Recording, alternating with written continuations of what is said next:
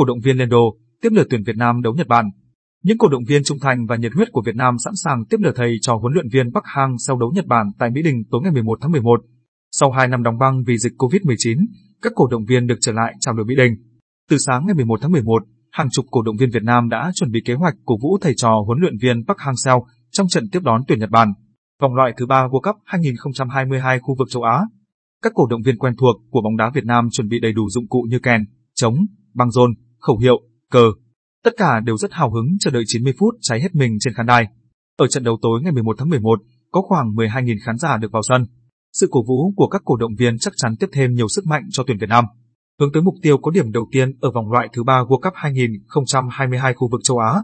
Để đảm bảo an toàn phòng chống dịch, BTC quy định khán giả vào sân phải đáp ứng các yêu cầu sau, đã tiêm đủ hai mũi vaccine phòng COVID-19.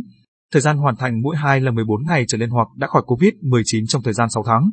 Có kết quả xét nghiệm âm tính với COVID-19 trong thời gian 72 giờ trước khi bóng lăn, thực hiện đủ 5 ca khi đến sân. Một số hình ảnh chuẩn bị của cổ động viên Việt Nam